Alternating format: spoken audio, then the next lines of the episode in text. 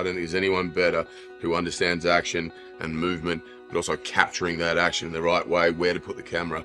And um, so it, it's kind of leads by example. We'll try and keep up. Hi there, and welcome into a brand new week of Celebrity Salute.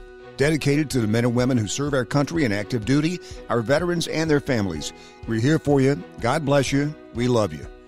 On each episode, we look for people and stories with some connection to these heroes. I'm Randy Miller.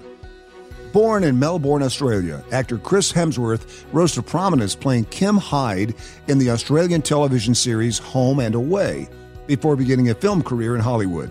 In the Marvel Cinematic Universe, Hemsworth started playing Thor with the 2011 film of the same name and Thor Love and Thunder in 2022, which established him among the world's highest paid actors.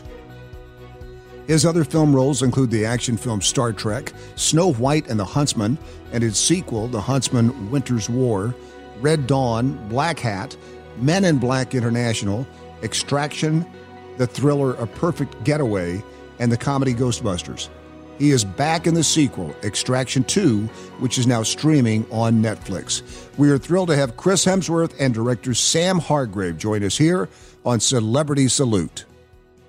He's back. I'm talking about Tyler Rake, the Black Ops for Hire Specialist in Extraction 2. Chris Hemsworth and director Sam Hargrave join us here on the National Defense, and uh, it's now on Netflix.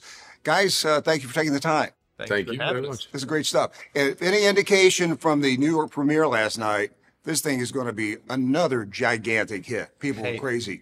Just, just I mean, saying that, you know, like I, I, I've been, we've both been to a lot of premieres, and that felt kind of top of the, the peak for, for me as far as the audience immersion, the reaction, the cheers, the edge of the seat. You know, no one's, you know, everyone's glued to their seats. Right. Um, and emotionally invested. Uh, and I had only watched the film, you know, I'd watched a lot of the edits with Sam and the post production and, and, but mostly on my laptop, you know, just so, so right. to sit with an audience and really get the read, the mm. instant gratification and response pretty fantastic. Yeah, so I was going to ask you about that. Did when you when you watch a film with people that are watching it for the first time, are you are you checking to see if they're cheering in the right sections, at oh, the right sure. actions, all yeah. that kind of stuff? Yeah. Oh yeah, you're sitting there with you like you're you're, you're sort of like this, beginning, like looking at him, and then very quickly loosened up and thought, okay, cool, we're in here. Right, right, right. Oh, that's so cool.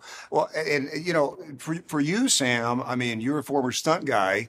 And I just wondered. I looked at your uh, your stunt reel, by the way, from, oh. from uh, I think 2011. Yeah, you're also a badass. Oh well, yeah, thank you. Yeah, that was also that was also in 2011. So well, I, I just well, I just wonder for you, Chris, when you you you were working for this guy and you know the stuff that he's done, does it make you are you intimidated when you're doing the stunts, or are you uh, more comforted? Inspired you know, okay. there's nothing he's ever asking me to do that he hasn't done before or, or wouldn't do in the moment. And um, so there's a there's a confidence and a great amount of trust there that it's you know the safety measurements have all been taken to assure it's going to be uh, you know as as as pain free as possible. Always a risk at times and right. things go wrong, but um, it, it, it, that's what I I love this this collaboration is is I don't think there's anyone better who understands action and movement, but also capturing that action in the right way, where to put the camera, and um, so it it's kind of leads by example. We'll try and keep up. well, because if you can't do something, Sam, you're going to jump right in Sam there, right? Oh, right. Put the wig on and off you go. probably so, hold the camera as well, selfie style. Uh, we have a, a, a huge audience of active duty military veterans and their families. And I know, you know, with the Black Ops and, and especially with Extraction and Extraction 2, did you guys have any kind of consultants from the military or, yeah. or kind of training partners? We did, yeah, very much so. Because authenticity was super important for us, right? Sure. We're, we're kind of trying our best to make the movie for the 2% who do realize what you're doing.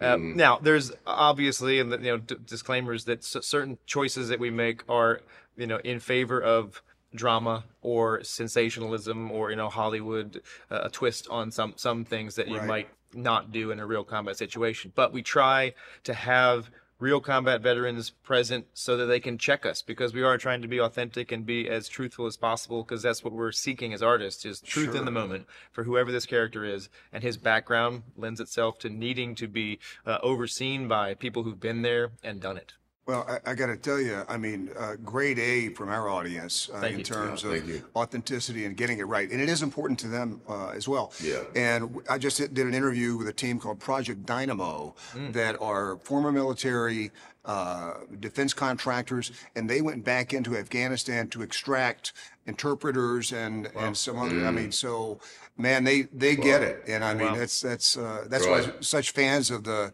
of the. But this movie almost didn't happen, right? I mean, in the beginning, Yeah, well, you never know, right? Because after the, you don't know. We put Yeah. that movie out, the first movie out during the pandemic, and you never know how people are going to respond.